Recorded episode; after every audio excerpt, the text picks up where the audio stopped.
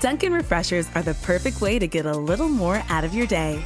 With more tropical flavors like new mango pineapple and more ways to get glowing, available with green tea, coconut milk, or lemonade, you've got what you need to make the most out of every moment, even the ones spent stuck in traffic. what a beautiful day! Sip into all your favorite Dunkin' refreshers like new mango pineapple. America runs on Dunkin'. Price and participation may vary. Limited time offer. Additional charges may apply. Emmanuel FM live ஷோவை நீங்க miss பண்ணிட்டீங்களா? அப்படின்னா இந்த podcast எபிசோடை கேட்டு மகிழுங்கள்.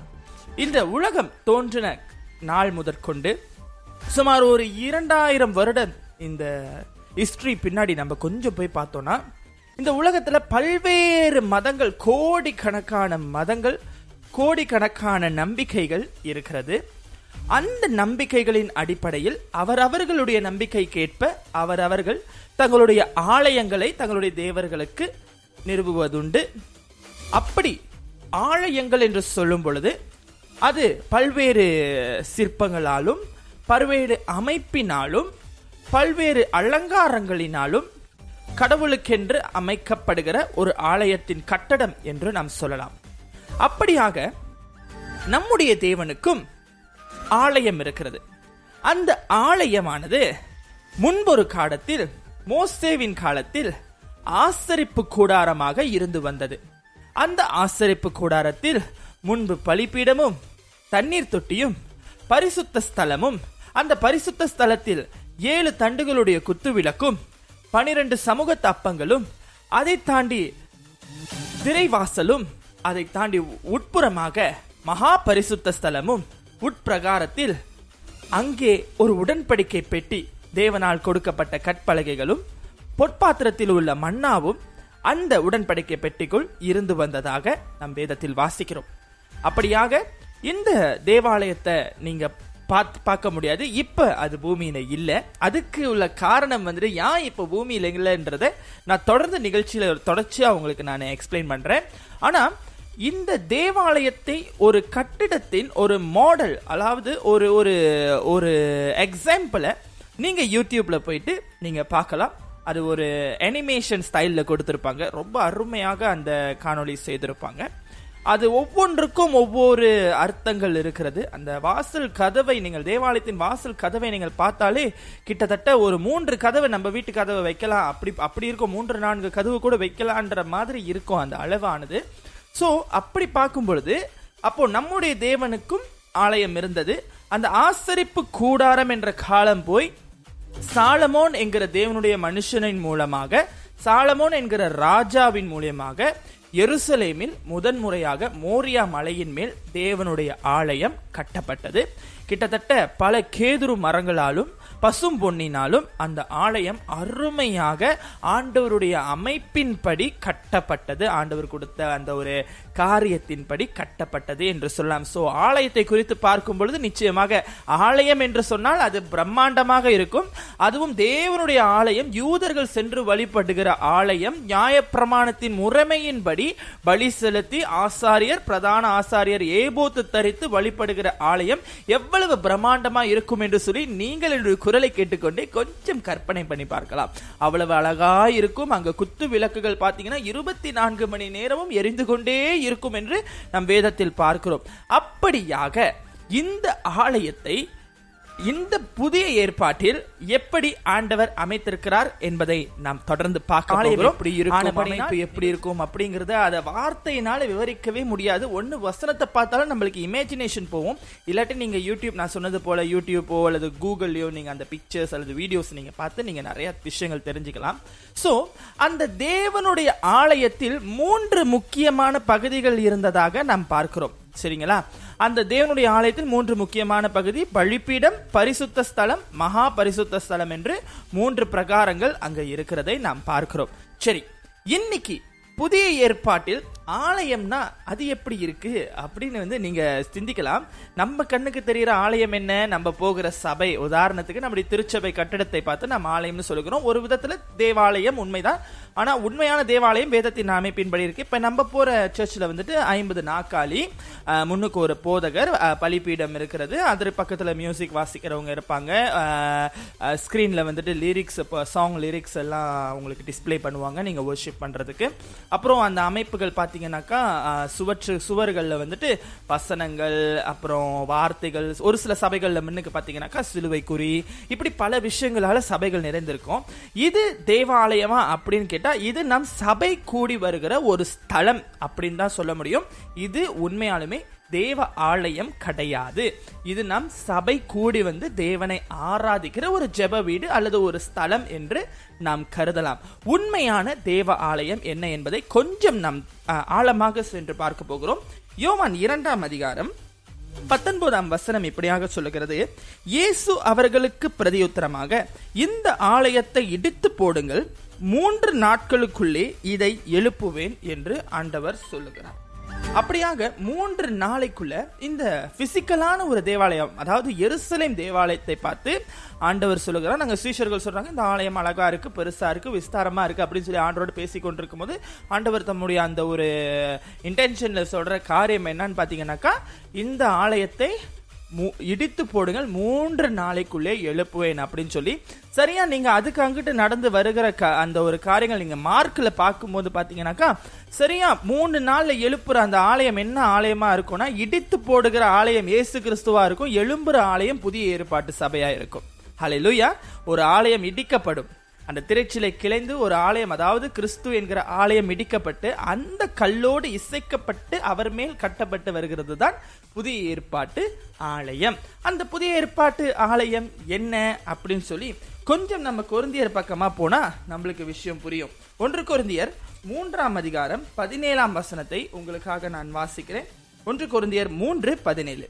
ஒருவன் தேவனுடைய ஆலயத்தை கெடுத்தால் அவனை தேவன் கெடுப்பார். அவனுடைய ஆலயம் தேவனுடைய ஆலயம் சுத்தமா இருக்கிறது. நீங்களே அந்த ஆலயம். அமேன் புதிய ஏற்பாட்டில் ஒன்று கொருந்தியர் மூன்றாம் அதிகாரம் பதினேழாம் வசனத்தின்படியாக நீங்க ஹைலைட் பண்ணிக்கொள்ளுங்க. வேதத்தில் இருந்தால் அல்லது கோடு போட்டுக்கொள்ளுங்க. நீங்களே அந்த ஆலயம். இப்ப கொஞ்சம் சிந்தித்து பாருங்க. பழைய ஏற்பாட்டுல அந்த ஆசரிப்பு கூடாரம் அதனுடைய மகிமை தேவனுடைய மகிமை வாசம் பண்ணுகிறது. ஏலி கங்குட்டு அங்கிட்டு சாமுவேல் தேவனுடைய சத்தம் வந்து தேவனுடைய ஆலயத்துல கேக்குது. அக்னி வந்து இறங்கி வருகிறது. மகிமை தேவாலயத்தை நிரப்பிற்று. தேவாலயம் தேவாலயம் தேவாலயம் அப்படின்னு சொல்லி பல விஷயங்கள் தேவாலயத்தில் நன்மையாகவும் நடக்குது. நீங்க கொஞ்சம் எசேக்கியல் பக்கமா போனீங்கன்னாக்கா எசேக்கியல் முப்பத்தி எட்டாம் அதிகாரத்துக்கெல்லாம் போனீங்கன்னாக்கா அங்க கொஞ்சம் தீமையான விஷயமும் தேவனுடைய ஆலயத்தில் இருக்குது. ஸோ அதனால கர்த்தருடைய கடுங்கோபம் எப்படி வெளிப்படும் அப்படிங்கறதும் நீங்க பார்க்கலாம். சரி அது ஒரு கட்டட நெறியிலான ஆலயமுங்க. ஆனா புதிய ஏற்பாட்டுல நீங்களே அந்த ஆலயம் அப்படின்னு ஆண்டவர் சொல்லுகிறாரு அதுக்கு என்ன அர்த்தமா இருக்கும் அப்படி நீங்க யோசிக்கிறீங்களா? சிலருக்கு தெரிந்திருக்கும் தெரியாதவர்களுக்காக இதை ஷேர் பண்றேன். ஆமா என்ன சாய் புதுசா சொல்லி போட்டாரு? நாங்க தான் ஆலயம் அப்படின்றது. சோ அந்த ஆலயம் நம்பன்னு நம்மளுக்கு தெரியும். ஆனா அந்த ஆலயத்துக்கான மகிமையை நம்ம கொடுக்கிறோமாங்கிறது நம்மளுக்கு தெரியல பாத்தீங்களா? சோ அதை தான் இரண்டு பாடலுக்கு பிறகு நம்ம இன்று பூமியில எருசலேம் யூதர்களுடைய கர்த்தருடைய ஆலயம் தேவனுக்கு உலகத்துல முன்பொரு காலத்துல ஒரே ஒரு ஆலயம் இருந்தது.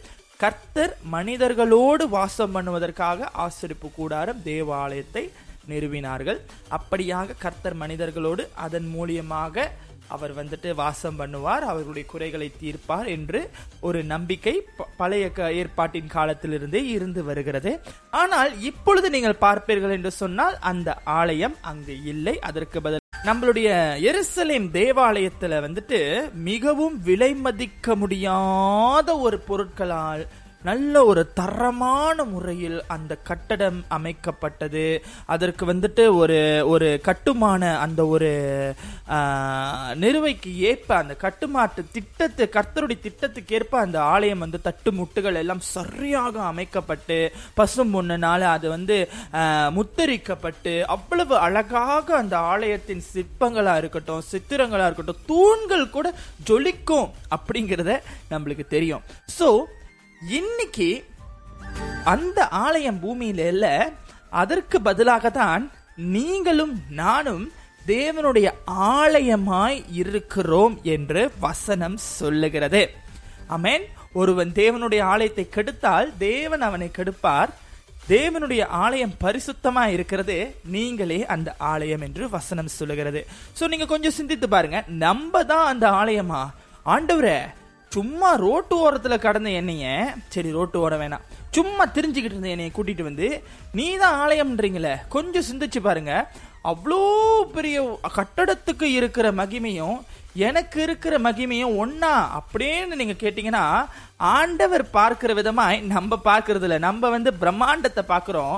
ஆனா ஆண்டவர் அந்த பிரம்மாண்டத்தை அல்ல நம்மையே விரும்புகிறார் என்பதற்கு இந்த புதிய ஏற்பாட்டு சபையின் ஆலயமா இருக்கிற நீங்களும் நானும் தான் ஒரு உதாரணம். கர்த்தர் பிரம்மாண்டத்தை அல்ல கர்த்தர் ஆ, அந்த ஆரவாரத்தை விரும்புகிறவர் அல்ல. கர்த்தர் உங்களையும் என்னையும் நேசிக்கிறபடியால் தான் இன்று உங்களையும் என்னையும் ஆலயமாக தெரிந்து கொண்டிருக்கிறார். சரி ஆலயத்துல நான் முதலாவது சொன்னது போல மூன்று நிலைகள் இருக்கிறது. பலிப்பீடம் பரிசுத்த ஸ்தலம் மகா பரிசுத்த ஸ்தலம். சரி இந்த ஆலயம் அப்படி எப்படி செயல்படுகிற செயல்படுகிறது என்பதை நாம் தெரிந்து கொள்வோம். முதலாவது பலிப்பீடம் பலிப்பீடத்துல என்ன செய்வாங்க? இறைச்சிகளை அங்க சுட்டெரிப்பாங்க. பலிப்பீடத்தின் மேல சந்த சந்தாக வெட்டி பலி கொடுப்பாங்க சுட்டெரிப்பாங்க. சோ நம்மளுக்கும் இந்த ஆலயத்துல ஒரு ப்ராசஸ் இருக்கு. முதலாவது ப்ராசஸ் நம்முடைய இறைச்சிகள் நம்முடைய மாம்சம் சரீரத்தின் இச்சைகளை பலிப்பிடத்தின் மேல் நாம் சுட்டரிக்கிறவர்களாய் இருக்க வேண்டும். ஏனென்றால் நாமே தேவனுடைய ஆலயமா இருக்கிறோம். அது மாத்திரமல்ல நம்மிடத்தில் வருகிறவர்களுடைய சரீரத்தின் மாம்சத்தையும் நாம் சுட்டரிக்கிறவர்களாய் இருக்க வேண்டும். அதன் பிறகு அந்த- அந்த பழி பலி செலுத்தப்பட்ட முன்பு ஏன்னா வசனம் சொல்லுகிறது ரோமர் பனிரெண்டு ஒன்று உங்கள் சரீரங்களை ஜீவ பலியாக பலிபிடத்தின் மேல் செலுத்துவதே புத்தி உள்ள ஆராதனை என்று. அதுதான் நாம செய்ய வேண்டிய ஆராதனை. இரண்டாவது நம்ம உள்ள நுழைஞ்சு பிரகாரத்துக்குள்ள இருக்கிறோம். இரண்டாம் நிலையில இருக்கிறோம். அந்த இரண்டாம் நிலையில இருபத்தி நான்கு மணி நேரமும் அந்த குத்து விளக்கு எரிந்து கொண்டிருக்கிறதாக வசனம் சொல்லுகிறது. நீங்களும் கேள்விப்பட்டிருப்பீர்கள். அதாவது ஏழு தண்டுகளுடைய குத்து விளக்கு ஏழு என்று சொல்லும் பொழுது பரிபூரணத்தை குறிக்கும். பரிபூர்ண கிறிஸ்துவின் ஆவியானவர் ஆலய ஆலயமான நமக்குள்ளாக கொழுந்து விட்டு எரிந்து கொண்டே இருக்க வேண்டும் என்பதுதான் அதற்கான அடையாளம். இன்னைக்கு நம்ம கொழுந்து விட்டு எறிகிறோமா சில நேரத்துல மங்கிக்கிட்டு இருக்கோம். ஆனா வசனம் சொல்லுகிறது இருபத்தி நான்கு மணி நேரமும் அந்த விளக்கு தண்டானது எரிந்து கொண்டே இருக்குமா? வெளிச்சம் கொடுத்து கொண்டே இருக்குமா? உங்களுக்கு தெரியுமா? அந்த விளக்கு தண்டு வெளிச்சம் கொடுப்பதற்காக சுத்தமான ஒளிவ எண்ணெயினால அந்த விளக்கு தண்டை நிரப்பிக்கொண்டே இருப்பாங்களாம் ஆசாரியர்கள். கொஞ்சம் சிந்திச்சு பாருங்க. இன்னைக்கு ரெண்டு டிராப் ஆலிவ் ஆயில போய் போட்டு நம்ம சமைக்கிறதுக்கு எவ்வளவு காசு செலவு பண்றோம்? சிந்தித்து பாருங்க. அதை பார்த்தாலே நம்மளுக்கு டப் டுப் டப் டுப் ஹார்ட் அட்டாக்கே வருதுல்ல. ஆனா அந்த ஒளிவ எண்ணெய் அந்த ஒளிவ எண்ணெய் அவ்வளோ பரிசுத்தமான எண்ணெயினால தான் அந்த விளக்கு எரியணும். அந்த ஒளிவ எண்ணெய் தான் கர்த்தரிடத்திலிருந்து பொறு புறப்பட்டு வருகிற ஜீவ ஊற்றான பிரசன்னம். அந்த பிரசன்னத்து நிமித்தமாக நம்முடைய ஆவி தேவனுடைய ஆவியோடு இசைந்து அந்த குத்து விளக்கின் மேல் அதாவது சபையின் மேல் கொழுந்து விட்டு எரிய வேண்டும் அன்பானவர்களே. அது மாத்திரம் அங்க இல்ல அங்க ஒரு மேஜை இருக்கிறது. ஆமென் அந்த மேஜை அந்த மேஜையின் மேல நீங்க கொஞ்சம் சிந்திச்சு பாருங்க. அந்த மேஜையின் மேல சமூக தப்பங்கள் பனிரெண்டு இருக்கிறது. ஏன் அங்க மேஜை இருக்கணும்? சமூக தப்பங்களை தரையில வைத்திருக்கலாமே?